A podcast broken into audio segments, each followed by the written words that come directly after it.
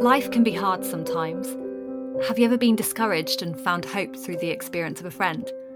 My name is Charlie Burridge Jones, and I'm inviting you to listen to a new podcast called Hope Helps. The aim of the podcast is to encourage and lift us as we uncover the inspiring stories of others. Christmas is a season of hope, and on our first show, I'll be talking with Savannah Stevenson.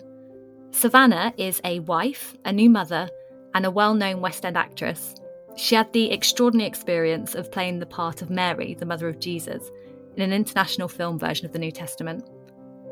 Christmas can also be a time of loneliness and isolation, especially with the current restrictions surrounding COVID 19.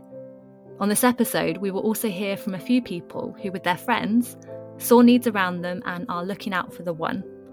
It's a fully packed show, and I don't want to give too much away, but you won't be disappointed.